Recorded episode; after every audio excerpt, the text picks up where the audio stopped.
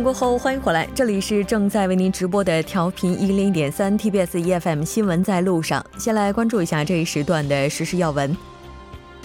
美国宣布将对规模达两千亿美元的中国产品征收关税。针对美国的上述政策，今天中国商务部发言人表示：“我们完全不能接受，我们对此表示严正抗议。美国的行为不仅危害中国和全世界，还损害了自己的利益。”第八号台风玛利亚在福建连江黄岐半岛登陆，预计今日夜间将从广昌到千山之间进入江西境内。台风中心将在江西停留十二到十五个小时。福建全省目前已有十八点七六万人紧急撤离。十一日，多位外交消息人士表示，北韩和美国将于十二日上午在板门店共同警备区会面，协商遗骸送还方式和日程等。在明天的会谈中，如果双方就美军遗骸送还日程以及方式达成协议，美军遗骸将跨过军事分界线，移送至巫山空军基地。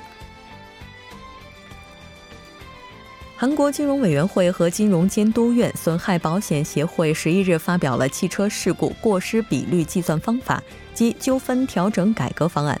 预计从明年开始，难以预测或回避的车辆事故的一百比零过失比率范围将扩大，减少被判处双方过失决定的实例。好的，以上就是今天这一时段的实时要闻。接下来的一个小时将为您带来今天的最新趋势，一目了然，新闻放大镜以及新闻中的历史。稍后是广告时间，广告过后马上回来。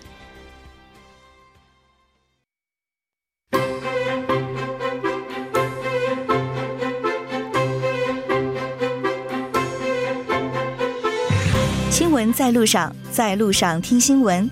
您的点赞、您的回馈是对我们最大的鼓励与支持。参与节目，您可以发送短信到井号幺零幺三，每条短信会收取您五十韩元的通信费用。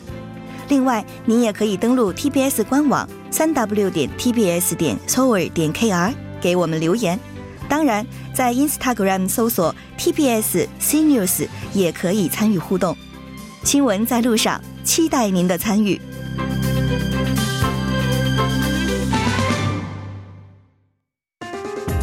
以独特的视角发现最新流行动态、最新趋势，一目了然。好了，欢迎回来，最新趋势一目了然。接下来，我们将通过嘉宾的视角来了解一周的趋势动态。马上连线特邀嘉宾穆云卓记者，穆记者你好。喂，主播你好，很高兴和您来了解本周的最新趋势。那今天您带来的主题是什么呢？今天给大家介绍一下韩国的各种鼓励生育的政策。这个背景大家肯定再熟悉不过了。政府日前也表示，今年全国新生儿预计有三十二万人，生育率呢可能会再创新低，所以政府就从。资金支援以及政策支援等等方面想办法，积极鼓励韩国民众生育。嗯，是的，没错。那其实昨天我们在新闻放大镜板块当中也提到了，目前韩国的出生率确实是面临着非常严峻的现状，并且在今年的时候，应该说合计出生率也是创下了历史的新低，可能不到一。那我们看到韩国政府呢，是为了鼓励生育，也是出台了各项的政策。这个政策的幅度啊，可以说是非常大的。那据说有一个家庭甚至是得到了两千多万韩币的政。测补助，对，给大家介绍一下，也就是今年三月份，全罗南道光阳市的朴女士顺利产下了一名男婴，这也是她的第七个孩子了。她这次就从政府获得了两千一百一十万韩元的育儿补助。由于光阳市人口急剧减少，所以从今年开始，政府就大幅上调了生育奖励金。第一胎和第二胎的话，会分别。予五百万韩元的奖励，第三胎的话就是一千万韩元了。那到了第四胎之后，政府的补助就提升到了两千万韩元，这个应该是全国最高水平了。所以两千万韩元再加上全罗南道给予的产后调理补助一百一十万韩元，也就是说朴女士她生下第七胎就获得了两千一百一十万韩元的补助。嗯，是的。那当然，其实政府在经济方面的援助，我们是能够看到这个力度是在不断加大的。但是其他的一些设施方面，哈，虽然说目前现行的也是非常多的，但也存在着一些问题。比如说像这个地铁站，就是存在的这种孕妇专座，它的使用其实还是存在很多问题的。说到孕妇专座的话。大家有时候可能会觉得在地铁上好像形同虚设，尤其是对于怀孕初期看起来还不是很明显的孕妇来说，想让大家让个座确实还挺难的。考虑到这样的问题，釜山市就开始了一项叫做“粉灯”的项目，孕妇只要携带一个很小的类似钥匙扣一样的装置，凡是有孕妇上车呢。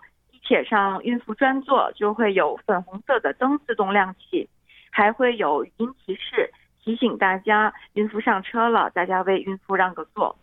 嗯，是的，也就是增强孕妇在上车之后的存在感。呃，应该说这个方法呢，也是去改善孕妇在整个社会这个她自己的生活当中存在的一些不便。那刚才你也提到了，说现在韩国政府呢在经济方面呢是给予这些产妇很多的补助，除了针对生育家庭的补贴之外，哈，还有哪些方面的政策也是在改善了呢？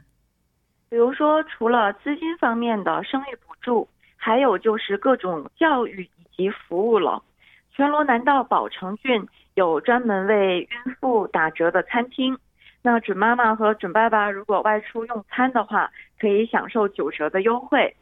京畿道富川市还有音乐会或者是以鼓励生育为主题的音乐剧。此外呢，还有地方政府为不孕不育的夫妇提供治疗费用，一旦检查后夫妇怀孕了，那么相关的检查费用也全由政府去负担。怀孕前后，孕妇所需要的这些营养保健品什么的，也是由地方政府免费发放的。嗯，是的，应该说现在各个地方政府也都是使出了浑身的解数来提高本地的出生率。咱们也看一下一些具体的地方政府支援政策。好的，举个例子，比如说广域自治团体当中出生率最高的是东市。为生育后的妈妈们提供产后调理服务，健康管理师会亲自到访上门照顾产妇，还会一同照顾刚刚出生的小宝宝。还有全罗北道高高场郡为未婚的男女打造了寻找伴侣的一些活动，江原道也为农村渔村和那些外国人结婚的三十五岁以上的男性提供三百万韩元的补助。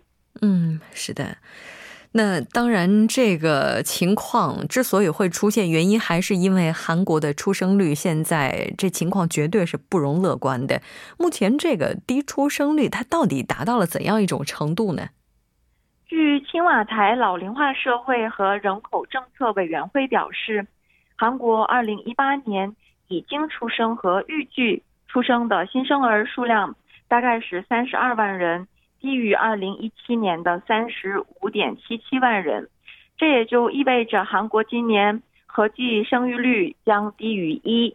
那也就是说，平均每名育龄妇女生育子女数不足一个人。去年韩国总和生育率是大概一点零五。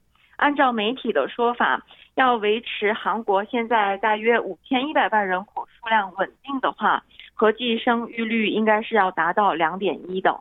嗯，是的，我们也看到有人口学家呢，就表示，如果韩国这个低出生率的现象没有办法得到改善的话，可能在不到一百年之内，那韩国这个国家也会从地球这个版图上消失。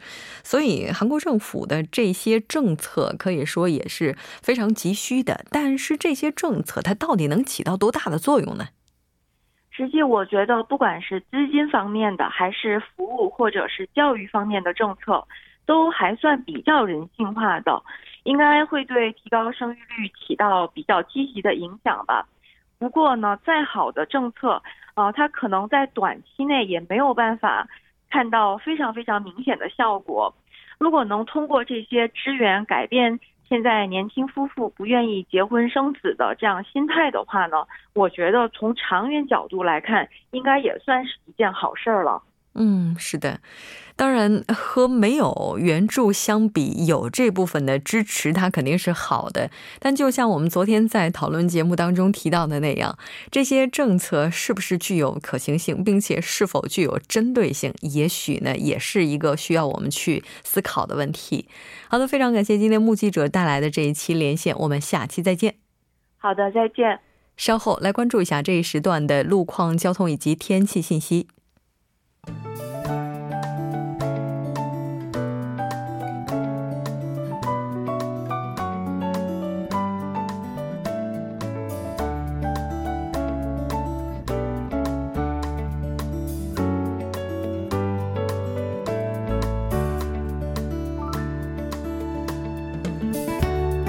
晚间七点十三分，依然是由程琛为大家带来这一时段的路况及天气信息。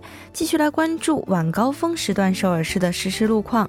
第一条消息来自盆塘水西路青潭大桥由南向北方向，目前呢，在该路段的一车道上发生了追尾事故，还望后续车辆保持安全车距，小心驾驶。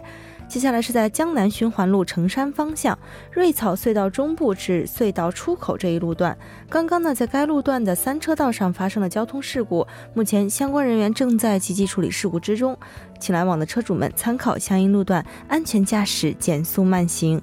下一则路况来自果川大路果川世界至社堂站的双方向。那在双方向的一车道和二车道上进行的道路施工作业呢，虽然已经结束，但受后续工作的影响，一二车道暂时还是无法通行的。还望途经的车主们参考相应路段，提前选择其他路线。好的，我们继续来关注天气。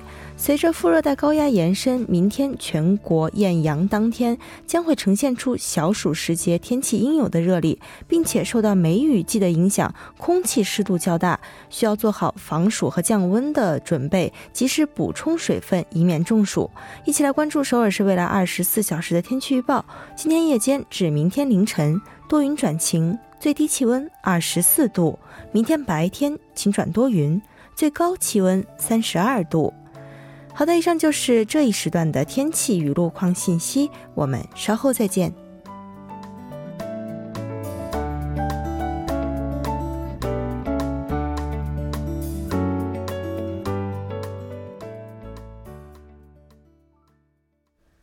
好的，欢迎回来，多角度、全方位为您深入剖析韩中两国实时热点焦点。今天我们要讨论的话题是国会特殊活动费带来的混乱。当然，节目也期待您的参与，您可以发送短信到井号幺零幺三，通信费用每条为五十韩元。另外，您也可以在 YouTube 上搜索 TBS EFM，在收听 Live Streaming 的同时点击对话窗参与互动。那今天我们请到直播间的两位嘉宾，一位是时事评论家徐明季老师，徐老师你好。好，主持人好，听众朋友晚上好。另外一位嘉宾呢是来自中央日报社的王哲，王哲你好。主持人好，大家晚上好。很高兴和两位一起来讨论咱们今天的话题。在韩国大法院判定国会应该公开特殊活动费有关情况之后呢，韩国国会也是首次公开了特殊活动费的一些详细内容。从二零一一年开始的三年内，原本无需提交凭证的特殊活动费，也就是特调费哈，那这个公开之后也是引起了人们不少的反应。有人说应该要取消这笔特殊活动费，也有人说应该要改善这个制度。咱们今天就来讨论一下它引发的混乱。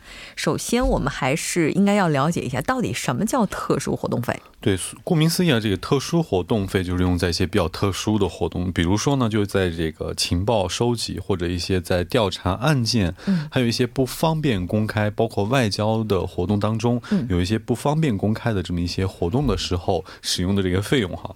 那么这个费用其实还是比较特殊的，因为我们都知道韩国政府的这个费用一般要用起来的话还是非常麻烦的，你要提交各种各样的这种证，就是证据。或者是资料，最起码发票什么都要正规，然后要有用给了谁，在哪些地方，还会有很多限制。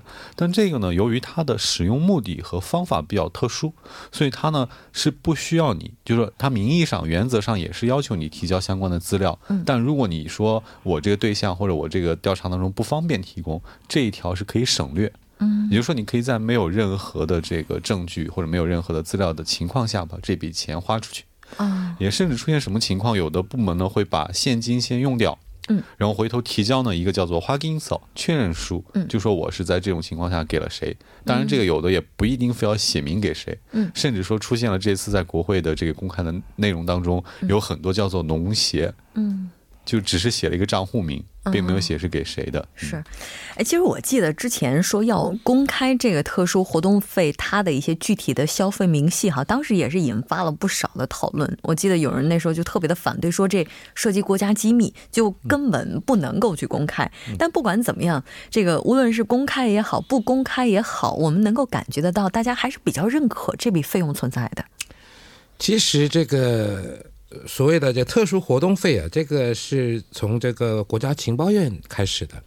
那国家情报院呢，当然大家都知道，有关这个做的一些就是有关呃跟这个情报方面有关系的，嗯，或者是啊对北有关系的，或者是对其他各个方面就需要机密的一些事项，所以呢，把这个呢就是分给了这国家情报院啊。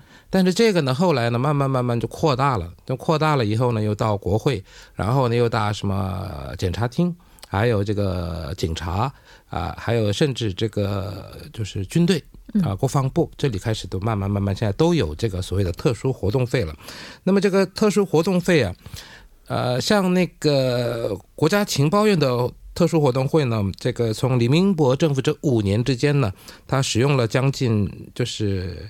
两万亿左右的韩币，嗯。啊，这个是一般是公开的，只有这么多，然后还有一些是不太公开的也有，嗯。啊，所以说呢，这个特别活动费呢好在哪里呢？就是说刚才王记者也介绍了，还有一点就是说，它呢就不需要什么收据啊什么，而且呢它也没有税金。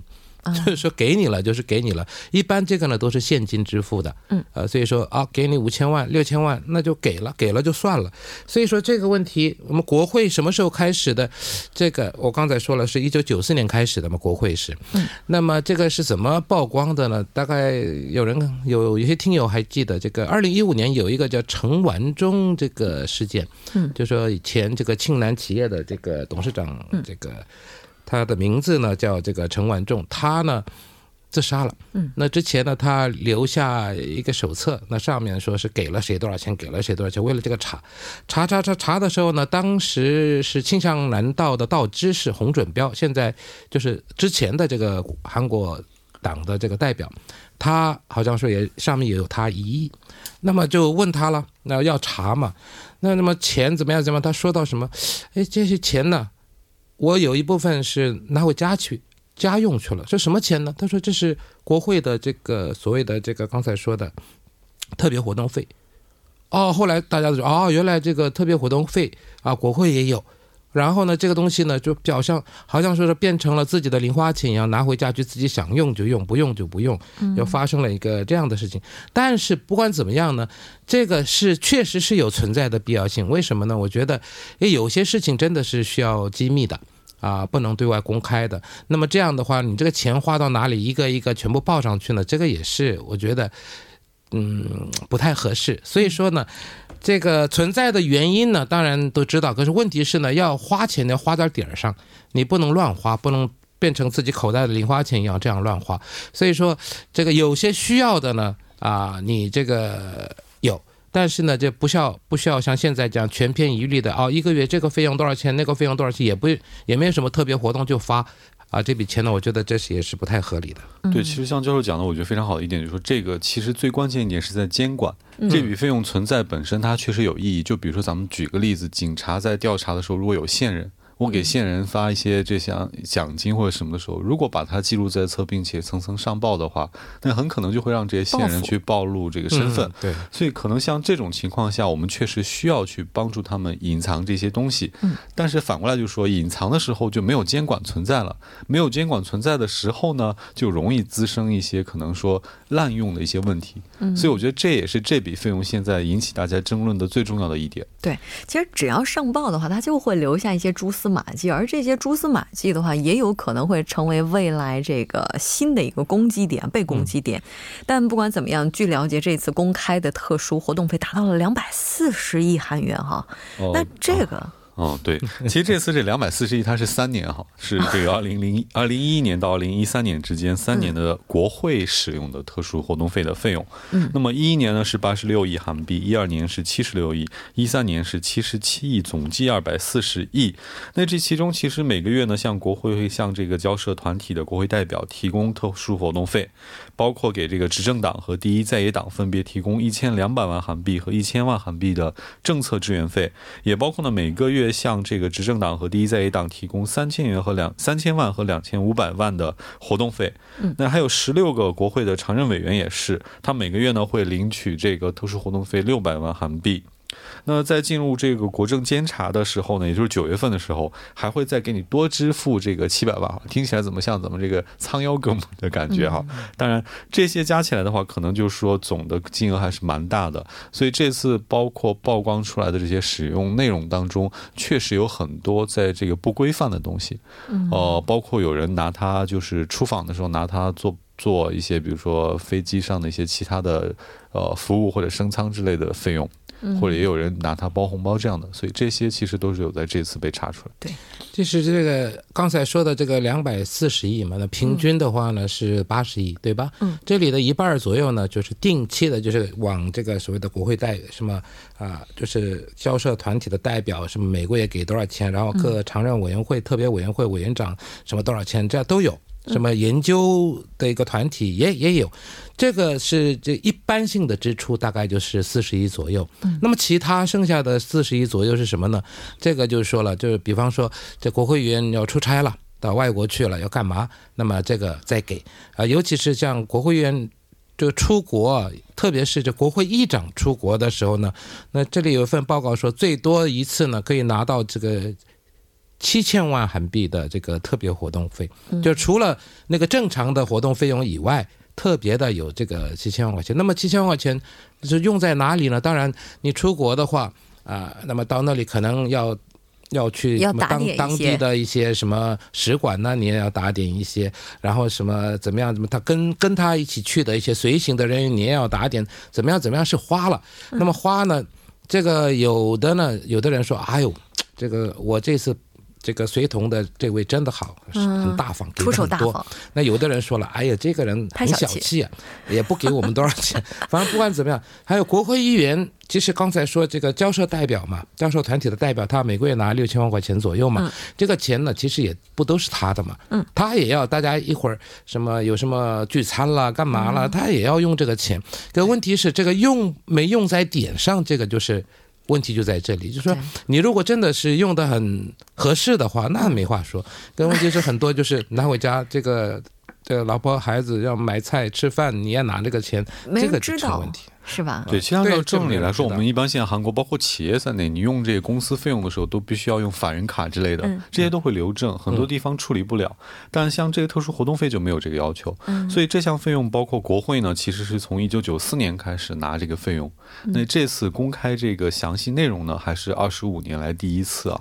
因为这个东西过去都是很敏感的，也没有人提叫你公开的。对，那最近呢，当然这个时代变了嘛，所以说的要求。那么这一次呢，说是二零一一年到二零一三年，那现在呢，这个参与连带他又要求这个二零这个一四年以后的，那他们还是不答应。嗯，那么国会都这样，你想想看，国家情报院的话，那根本就不可能。那么国家情报院也是拨的一笔，真的是巨款。嗯，所以说会出来这个青瓦台。他挪用了这个就是国家情报院的一部分钱，怎么样？这都是因为国家情报院那块太大了，嗯啊，所以呢，这里的钱呢又不需要什么收据，又不要凭证，所以说呢，这个呢可以说变成一个就是就是。高级高职位的人呢，可以顺手拿来用的一笔钱了。对，我觉得这两个问题分别分别都很严重的一点，就是说现在即使国会公开了这个内容，嗯，但是你会发现，我仅看这些内容的话，我也不知道这些钱到底去了哪儿，给了谁，用到什么地方。嗯，因为没有凭证嘛。因为他这些所谓的支支出的内容呢，就只是说这笔钱打到了农协某账户，打到了哪个银行的某账户，而且是某账户，注意它不是哪个账户，这是一点。另外，教授提到的像国情院的话，可能就更。麻烦了，因为其实韩国每年的这个特活费呢，大约在八千多亿左右吧，这么一个数字，其中一半以上是给了这个国庆院。嗯，其实所有这些存在阴影的地方，凡是这些灰色地带，它肯定都会滋生一些蛀虫或者蟑螂什么之类的，这也是一种必然。但是不管怎么样，就是我其实比较好奇的另外一件事情，就是说，像这种特殊活动费，在全世界每个国家几乎都是有的，对吧？有有有。啊，那韩国就他拨给这块的钱，就是从数据上来看合理吗？这个我们也不很难说它到底合不合理，嗯，因为他们说我大概需要这么多钱，这即使这个没有说是硬性的规定，说我这次要出访哪里，要国会议长要去哪里，一定要说你多少钱这样，看情况斟酌的，啊，当然刚才说的一些一些什么交涉团体代表，他们是每个月六千万，大部分就固定了，但是呢，一个国会议员出国一次的话，除了那些费用以外，他一般说是。给你一千块钱美金，但是有的人拿一千五也不一定，就是说没有一个硬性的，就看情况。所以说这个呢，我觉得说是这个，你说这个费用是不是合理？这个我也不太敢说，到底真的是合理还是不合理？有的人觉得说我这点钱拿去要做一些呃交涉还不够，那么有的人说哎肯定很多，剩下的呢就自己留在口袋里了。我们讲到那个是嗯。所以说这个很难说。哎，对。我们来稍事休息，半点过后继续讨论今天的话题。